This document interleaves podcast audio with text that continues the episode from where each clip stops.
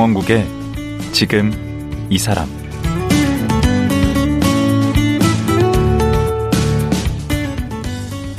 안녕하세요. 강원국입니다. 얼마 전 발표된 2022 자살 예방 백서를 보니까요. 여전히 우리나라 자살률은 OECD 회원국 중 1위로 나타났습니다. 평균이 10만 명당 11명인데 우리나라는 24명이 넘었습니다. 그런데요, 스스로 목숨을 끊은 분도 안타깝지만 유족들은 가족을 지키지 못했다는 자책감에 트라우마를 갖고 사는 경우가 많습니다. 오늘은 4년 전 극단적 선택을 한 동생을 떠나보내고 지금은 자살 유가족 지원 활동을 하고 있는 장준아 씨를 모셨습니다. 지금 만나보겠습니다.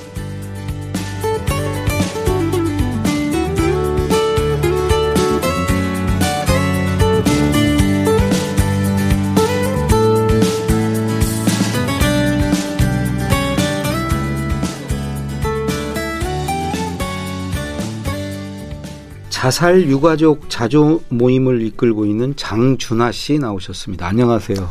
안녕하세요. 예. 어, 우선 자살 유가족 이런 말이 좀 생소하죠. 어디 보니까 이제 자살 사별자, 자살 생존자 이렇게도 표현하고 그러던데. 자살 생존자는 네. 이제 미국에서 주로 아. 영어로 사용했었던 그 부분을 번역해서 사용한 거고요. 음. 자살 생존자는 좀 더 광범위하게 사용하고 있습니다. 뭐 어떤 차이가 좀 있죠? 유족 유족을 넘어서서 친구나 음. 동료까지. 아, 그럼 자살 유가족은 자살하신 분의 가족. 예, 맞습니다. 가족이라는 게 뭐 친척들까지 다 포함되는 거예요. 네, 그렇게 볼 수 있습니다. 아, 그리고 이제 자살 생존자 하면은 그 이제 뭐 친구들까지. 네, 네. 음. 지금 우리 장준하 씨 하시는 일은 저는 지역 정신건강복지센터에서 임상심리사로 일하고 있습니다. 어, 음. 매일 우울하고 네. 불안하고 그리고 죽고 싶은 분들 만나서 네. 상담을 하고 또 그들에게 필요한 복지를 제공하고 그리고 상담을 통해서 힘을 넣어주는 그런 역할을 하고 있습니다. 아, 그게 어느 무슨 센터요? 정신건강복지센터입니다. 아, 그게 지역별로 이렇게 다 있는 네, 맞습니다. 기관인가요? 네네. 오, 그러면 서울에 뭐 몇 개나 있습니까? 서울에 각 구마다 아, 25개 구마다 정신건강복지센터가 있습니다. 누구나 이제 우리 구에 그걸 찾아서 가면 되는 건. 네, 네. 맞습니다. 지, 지방에도 이제 다 있고요. 예, 맞습니다. 음, 주로 하시는 일이 그러면 이제 그런 분들 상담하는 일입니까? 예, 맞습니다. 그리고 이제 동시에 이제 좀 심각한 네. 예, 중증 질환을 겪고 계시는 어, 분들은 어, 사례 관리가 필요합니다. 사례 관리라고 그러면 네, 사례 관리는 지속적으로 이분이 질환을 자기가 가지고 있는 병을 잘 관리하고 있는지 음. 그리고 일상생활은 괜찮은지 음. 그리고 약은 잘 드시고 식사는 잘 하고 계신지 음. 이런 것들을 어 본인 동의 하에 음. 관리를 하고 옆에서 조력을 하는 어. 역할을 합니다. 지금 그러면 그 얼마나 되신 거죠? 임상심리사. 임상심리사로는 이제 3년째 되어 있고요. 음. 예, 이전에는 일반 회사에서 예. 예 어, 영업을 담당했었던 어, 음. 경력을 가지고 있습니다. 우리 이제 자살 유가족 그 자조 모임을 이끌고 계신데 그러면 이제 유가족이시란 얘기시잖아요. 네. 어느 분이 그런? 예, 어, 제 동생이 어, 먼저 세상을 떠났습니다. 얼마 전에? 4년 됐습니다. 4년 전에. 예. 그 자살 유가족이 맞나요? 네, 맞습니다. 얼마나? 어, 네. 어떻게 보면 17년째 네. 어, 한국은 OECD에서 자살률이 가장 높은 음. 예, 그런 국가입니다. 예. 그만큼 1년에 평균적으로 음. 1만 3천 명의 자살자들이 있고요. 어. 그렇다면은 그 주변에 어 3명에서 4명 정도의 그렇죠. 유가족이 있다고 하면 음, 음. 네. 어 숫자는 어마어마하게 커집니다. 어, 그 범위를 좀 넓히면 한 10명 잡으면 네. 12만 명 이렇게 되겠네. 한 해. 예. 그렇다면은 그걸 10년으로 환산하면 거의 뭐 100만 명이 될 수 있죠. 쭉 누적되어 와 있을 테니까. 맞습니다. 백에 어떤 사유가 많은 건가요? 어, 가장 큰 거는 우울증이고요. 예. 그리고 또 세대별로, 예. 나이별로 또 다른 어, 형, 형태를 보입니다. 어. 어, 40대, 50대 남성에 대한 결과가 상당히 시사점을 많이 주는데요. 예. 그리고 사업의 실패, 경제적인 어려움, 음. 가족의 해체 음. 이런 것들이 어 40대 50대 남성을 더 이상 어 견디지 못하고 음. 스스로 무너지게 만드는 그런 결과를 빚곤 합니다. 그럼 남성분들이 더 많이 그런 선택을 하는 건가요? 맞습니다. 남성들이 아무래도 좀 더 그 성공률이 더 높은 그런 방법을 선택하기 때문에 예. 그리고 또 동시에 이제 알코올 중독이나 예. 이제 제정신이 아닌 상태에서 예. 그런 시도 극단적인 시도를 하기 때문에 예.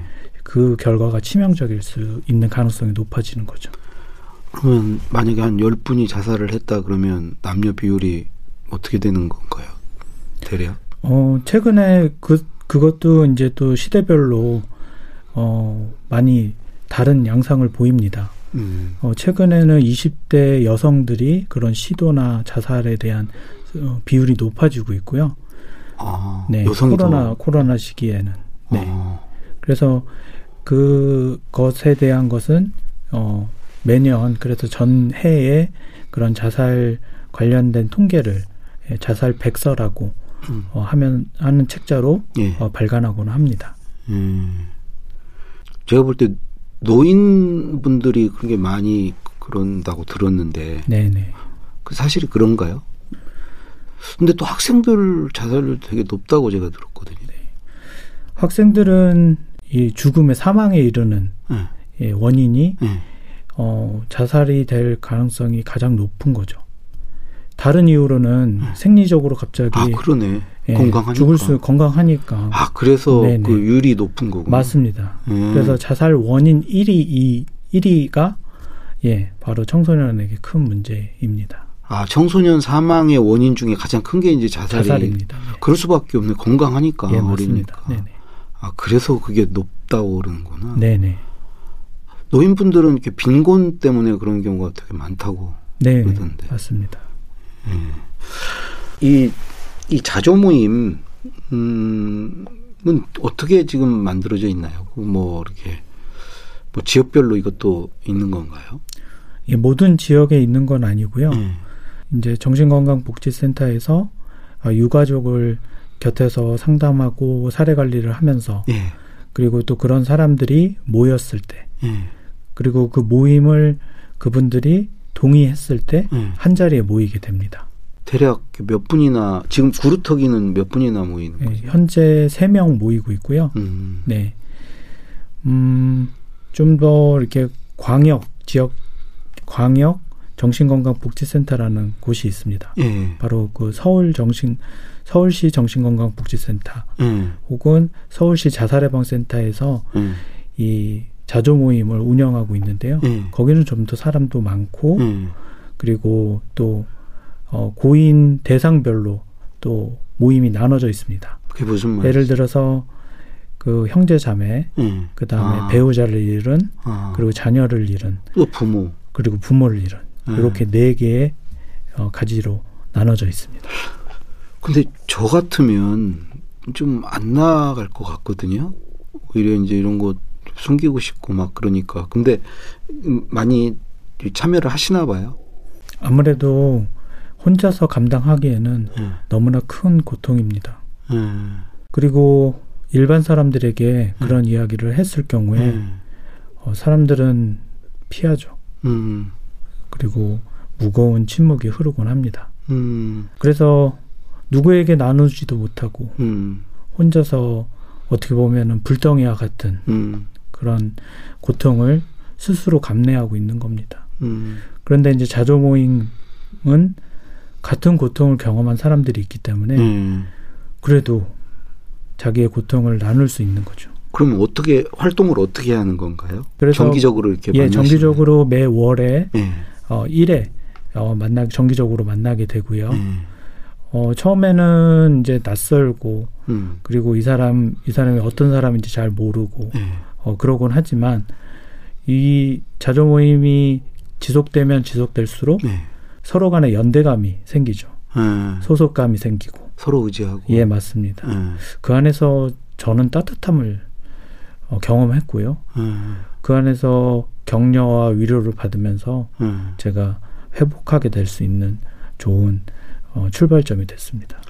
거기에 보니까 동료 지원 활동가라는 구 역할을 하고 계시더라고요. 네. 이건 동료 지원 활동가는 또 어떤 거죠? 예, 동료 지원 활동가는 회복한 자살 유가족이 네. 이제 고통을 거, 겪고 있는 자살 다른 자살 유가족을 네. 돕는 역할을 합니다. 그래서 어, 일정 시간 교육을 받고요. 그리고 무엇보다 중요한 거는 자조 모임에 정기적으로 참석해서 음. 어, 회복되었다라는 그런 확인을 받아야 됩니다. 그럼 이런 분은 무슨 좀 보상 있나요? 수당 같은 게? 네. 음. 있습니다. 예. 좀 정말 조심스러운 질문인데 그 4년 전에 동생분이 이제 그런 선택을 하셨다고 무슨 요인이 있었나요? 어떤 이유로?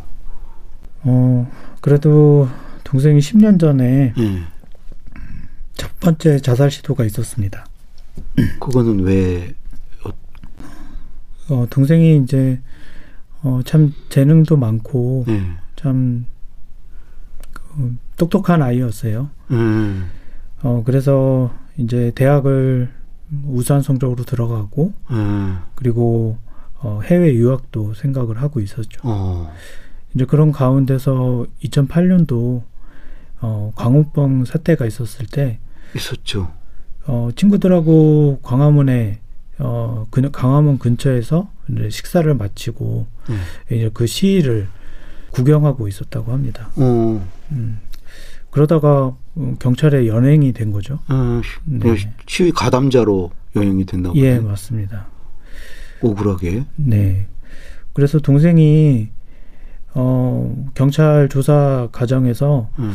어 그냥 어, 나는 구경했었다. 음. 나는 시위 주동자나 음. 시위에 참여했던 사람이 아니다. 이렇게 음. 좀 어, 이야기했으면 좋겠는데 음. 동생이 이제 묵비권을 행사한 겁니다. 음. 그래서 이제 경찰이 이 사람이 뭔가 있다. 아, 동생 입장에서는 어처구니가 없으니까 그랬나 보네. 사실 뭐 가담하지도 않았고 그냥 인정하면 됐는데 그 동생이 왜 그랬을까요? 아무래도 그 권위자, 권위자에 대한 반감이 있어서 음. 그랬던 것 같고요. 그 젊은 시절은 그런 거 좀 있죠. 그, 네. 그, 음, 개기는 게 있죠. 네. 음. 그러다 보니까 이제 재판으로 넘어가게 됐고, 음. 어, 재판이 2년 이상 어, 진행이 됐었습니다. 아이고 유학 준비도 했었는데 그럼 2년 동안 네, 해외도 못 나가고 네. 그리고 어, 본인이 계획했었던 네. 어, 그런 것들이 다 어, 어려움을 겪게 되면서 네. 어, 동생이 좀 희망을 잃고 첫 번째 자살 시도를 했습니다. 약간 그 우울증 같은 게 왔나 보죠. 맞습니다. 네. 공황 증세도 좀 있었고, 네. 예, 우, 심한 우울증이 와서 음. 자살 시도를 했고 다행히 이제 가족들에게 발견이 돼서 이제 정신병원에서 입원도 하고 예. 치료도 받으면서 예. 그렇게 다시 어, 일상으로 돌아왔습니다. 어. 그러다가 다시 그 4년 전에 다시 네. 시도를 그로부터 이제 거의 한 10년이 지난 이후에 음. 네 그렇게 극단적인 선택을 하게 된 겁니다. 어, 그때 우리 장준하 씨는 무슨 일을 하고 있을 텐가요? 그때는 이제 제가 아버지 회사에 소속돼서 네. 아버지 회사에서 어, 일을 하고 있었던 때고요. 네. 어, 아버지는 어, 금강산 면에서 네. 어, 건립하는데 어, 협력사로 어. 일을 하셨습니다. 그 건설 회사를 하신 건가요? 맞습니다. 그런데 이제 어, 안타깝게도 어, 북한과의 관계가 단절이 되고 아 금광산 그 사건 났을 때 맞습니다. 네네. 그 누구죠? 누가 돌아가셨죠? 박광자 씨. 아, 맞아. 박광자 씨. 네네. 그리고 남북 교류가 중단이 됐죠. 맞습니다. 아, 그 직격탄을 맞으셨구나, 아버님이. 예, 맞습니다. 어, 그럼 경제적으로 되게 어려워지셨겠네. 네, 맞습니다. 어, 그래서 저는 아버지 회사 좀, 어, 도움을 좀 드리고 싶어서, 네. 어, 보증을 섰죠. 네. 네. 그런데 이제 결국, 어, 회사는 파산을 하게 됐고요. 네. 저도 이제 신용불량자가 되고, 어. 그리고 또, 그때 건강이 너무 안 좋아졌습니다. 어, 아, 우리 이- 장준하 씨가. 네, 맞습니다. 네. 예, 20대 내내 그 디스크 통증으로 많이 고생을 했었는데요. 네. 그때는 너무나 스트레스도 심하고, 네.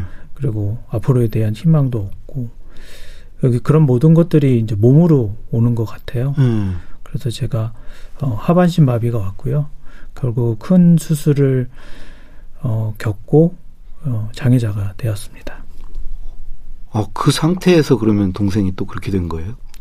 그 가족들이 이제 뿔뿔이 흩어지게 됐고, 예. 예, 어, 동생은 동생대로 또 부모님 부모님대로 예. 그리고 저는 저대로 그렇게 이제 사- 살게 되었습니다. 그 동생분도 그 영향을 받으셨네. 아버님 사업 실패. 그러니까 동생 같은 경우에는 스스로 어, 그런 모든 것들을 극복하려고 했는데 그것도 제대로 되지 않고 예. 그리고 어, 어떻게 보면은 어, 큰 어, 지지 지지가 될 수 있었던 아버지의 경제력도 이제 사라지게 되면서 예. 이제 많이 힘들어했죠. 그래도 동생이 꿋꿋하게 예. 어, 우울증 치료를 계속 받으면서 예. 어, 그래도 잘 지내고 있다라고 이제 저희 가족들은 생각을 하고 있었던 거죠. 근데 그래도 첫 번째 그런 시도를 했을 때, 그랬을 때 이제, 그 다음부터는 조금 더 관심 갖고 이렇게 옆에서 관리를 하지 않았나요? 네, 진짜 그랬으면 좋겠는데 예. 너무나 이제 각자의 삶을 어, 버티기조차 힘든 상태였습니다. 음. 이제 그러다 보니까 어 뭐 빚도 갚아야 되고 예. 그리고 다양한 어 이제 그럴 여력이 예 없었겠네. 여력이 없었습니다. 음. 그러면 동생이 그렇게 됐다는 거는 어떻게 알게 됐어요? 예, 저희 가족은 이제 4월 말 정도가 되면 예. 어, 어 식사를 모든 가족이 모여서 식사를 합니다. 예. 예, 그때 이제 어머니 생신, 아버지 생신도 몰려 있고 예. 어 그래서 겸사겸사 4월달 5월달이 되면 같이 식사를 하거든요. 예. 동생이 그 자리에 온 거예요. 예. 어 그때만 해도 자기가 어떤 계획을 갖고 있는지 그리고 얼마나 힘든지 이런 부분에 대해서 전혀 이야기하지 않았습니다. 어. 어, 이 부분이 바로 자살 유가족의 가장 힘든 부분인데요. 예. 정말 그럼 징후를 보여주지 않는다는 네, 건가요? 징후를 보여주지 않는 음. 어, 죽음이 아니면 그 고통을 멈출 수 없는 그런 심한 고통을 겪고 있는데도 예. 그 내용을 가족들에게 비밀로 했다라는 그 사실이 남은 가족 유가족에게는 너무나 큰 어, 아픔으로 남습니다. 그러니까 그 눈치를 못 챘다는 게 자책이 되겠네. 네, 맞습니다. 자책을 넘어서 막 죄책감 같은 게 들 수도 있겠어요. 네, 맞습니다. 그러니까 그 다음날 그런 거예요, 그러면? 그 다음 날은 아니고 이제 일주일 이후에 어, 그 예, 모임 이후 동생이- 일주일 후에? 예 동생의 이제 핸드폰이 더 이상 연락이 되지 않고 예. 그래서 경찰에 실, 실종 신고를 하고 그리고 어 동생이 집에 어, 찾아간 거죠 경찰과 함께 예. 예, 동생 혼자 살고 있었어요? 네 동생 혼자 살고 있었고요 예. 그리고 어, 소방대원이 예. 어, 동의를 한다면 문을 부수고 들어갈 수 있다 예. 라고 말씀해 주셔가지고 제가 동의를 했고 예, 문을 부수고 들어가니 예, 동생이 보였습니다. 그러면 우리 장준하 씨가 처음으로 보게 된 거네요, 가족 중에는. 네 맞습니다. 야, 그때 심정이 어땠을까, 정말. 음. 그렇게 안타까운 죽음을 선택한 동생의 마지막 모습을 보니까 예. 이 황망 황망한 마음, 음. 네 그냥 그 자리에서 털썩 털썩 주저앉으셨겠네. 주저앉았습니다. 네 근데 그때 그런 쪽 그 자살 예방 방지 이런 쪽 활동을 하고 계셨다면서요? 네, 맞습니다. 제가 어 10년 전에 음. 그렇게 어려움을 겪고 어 그래도 어 개인회생을 통해서 네.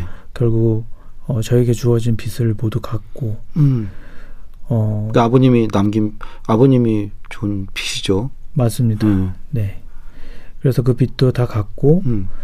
그리고 어 그 8년이라는 시간 동안 참 많은 사람들의 도움이 있었습니다.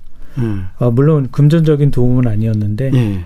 이제 저를 지지해 주시고 음. 위로해 주시고 그리고 힘을 붙돋아 주시고 음. 이런 분들이 제 곁에 항상 있었습니다. 아.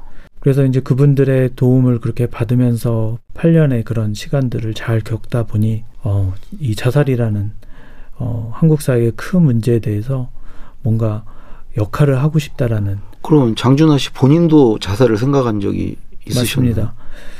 어, 10년 전에 동생 어, 자살 사건이 있었고요. 신용불량자가 그러니까 실패한 자살 사건 그 10년 전에 되고 네, 네. 동생의 네네. 예. 그 이후에 예. 이제 저에게도 그런 어, 도저히 혼자서 감당하기 어려운 음. 그런 신용불량의 사건 그리고 어, 장애자가 됐다라는 사건이 예. 앞으로 더 이상의 희망이 보이지 않더라고요. 음, 그렇겠네. 예, 그래서 그때 매일 어, 자살을 생각했었습니다. 음. 그러다가 이제 자살이 심각한 문제라는 걸 깨닫고 그런 활동을 하셨는 건가요?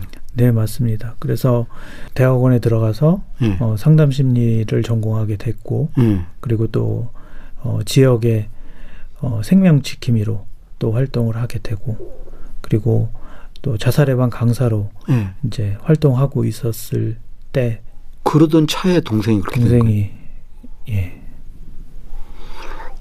더 황당하셨겠네. 더 맞- 죄책감도 컸을 것 같고. 맞습니다. 형은 남 살리겠다고 예. 그렇게 다녔는데 어, 동생을 지키지 못했다는 그런 마음이 너무 크고 죄책감도 심했죠. 음. 그리고 이제 그런 일이 있으면 또 그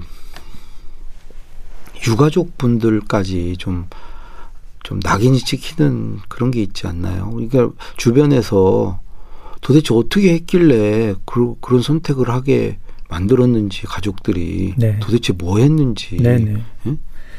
맞습니다. 그렇게 유가족에게 상처되는 말이 예. 야 불효, 불효자다 나약하게 자랐나 보네. 그리고 유가족에게 이제 그만 잊어라. 혹은 또 고인이 그렇게 될 때까지 넌 뭐했냐. 예. 이런 어, 말들이 그리고 그리고 너무나 또 그런 것들이 쉽게 나옵니다. 어. 근데 그런 말들이 바로 유가족에게 큰 아픔으로 오랫동안 남지요. 그 중에서도 제일 듣기 싫은 소리는 어떤 소리인가요? 그렇습니다. 네. 음, 어, 저는 어떤 부분이었냐면요. 예. 동생의 자살 방법을 묻는 아. 질문이었습니다. 어, 너무나 어, 고통스러웠던 그 동생의 그 마지막 모습을 예. 그 선명한 그 영상이 순간 다시 떠올랐기 때문입니다. 정말 그렇겠네. 네, 그냥 좀 그런 질문은 좀 잔인하네. 맞습니다. 예. 어, 자살 유가족은 어, 자기의 고통을 누군가에게 나누고 싶어 합니다. 예. 그런데 이제 그런 것들을 나누는 순간 예. 아주 깊은 침묵이 흐릅니다. 어. 그러니까 분명히 어떤 말을 해줘야 되고 예. 또 뭔가를 위로를 해줘야 되, 되는데 예.